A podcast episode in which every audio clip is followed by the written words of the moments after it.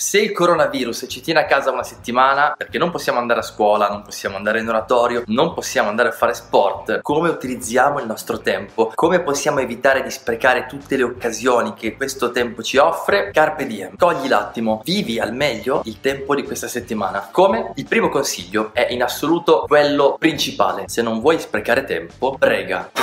Davvero? Eh? Eh? Eh? Prega. Ecco, magari potrà sembrarti un po' strano utilizzare questo tempo per pregare, ma fidati, il tempo della preghiera è in assoluto il tempo che meglio qualifica tutto il tempo di qualsiasi altra attività. Fidati, fidati, fidati. Il tempo della preghiera non è tempo perso. C'è da dire che oggi va anche un po' di moda meditare. Ci sono diversi youtuber che consigliano tempi di meditazione 15 minuti, mezz'ora al giorno per meditare. Su che cosa? Sulla propria vita, su quello che si pensa, quello che si è fatto, ma tra la meditazione e la preghiera, centomila volte è meglio la preghiera, perché nella meditazione tu parli con te stesso e ti rimbalzi pensieri col tuo cervello e fondamentalmente rischi di fare come i criceti che avanzano sulla ruota. Ti sembra di fare un gran lavoro di meditazione, di riflessione, però in realtà non ti muovi molto da dove ti trovi in quel momento, appunto i criceti sulla ruota. La preghiera invece invece è un tempo di meditazione con Dio, in cui tu ritrovi te stesso, stando davanti a qualcun altro che ti guarda, che ti parla, che ti ama. La verità di noi stessi non la possiamo trovare da soli. Abbiamo bisogno dei genitori, abbiamo bisogno degli amici, abbiamo bisogno di una persona che ci ami e che noi amiamo. Gli altri ci restituiscono la verità di quello che siamo. Meditare per conto nostro, mm, sì, può darci pace, serenità, ma non molto di più. Pregare invece è la possibilità di stare con Dio e attraverso Dio trovare quello che siamo veramente. E questo è il primo segreto fondamentale fare per usare bene il nostro tempo. Perché? Direi per tre motivi. Primo motivo, perché la preghiera ti permette di guardare la tua vita da un'altra prospettiva. Per vedere bene le cose che ci capitano c'è sempre bisogno di un'altra prospettiva da assumere. A volte infatti siamo talmente dentro quello che ci capita, siamo talmente invischiati nelle nostre vicende, emotivamente, psicologicamente, mm, economicamente, che non riusciamo a vedere il quadro complessivo di quella vicenda. Talvolta siamo talmente vicini ai problemi che ci sembrano enormi enormi, in realtà sono poca roba paragonati a tutto il resto. È come stare di fronte a un quadro e pensare di poterlo vedere bene perché ci si è avvicinati tantissimo fino ad avere l'occhio praticamente a contatto con la tela. Cosa vedi? Niente, solamente delle chiazze di colore. Per vedere bene il quadro invece c'è bisogno di assumere la giusta distanza rispetto al quadro. Ecco,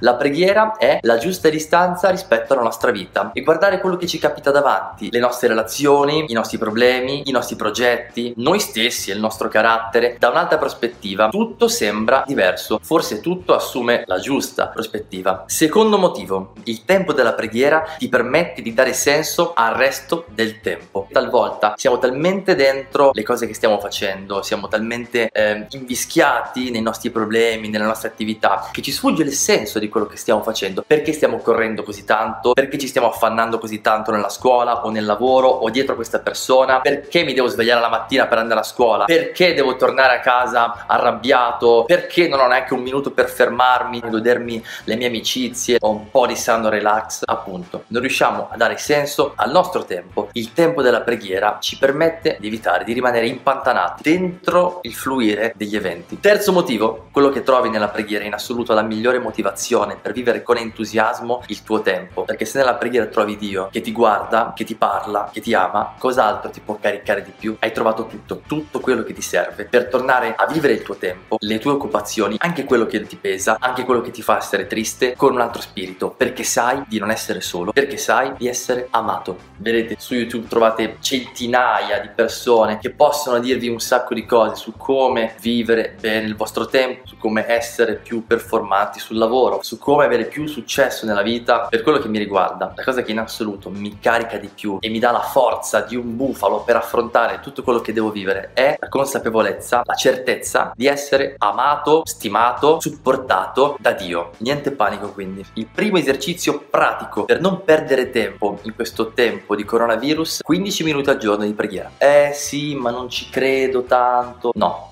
non devi credere per provare, devi provare per credere.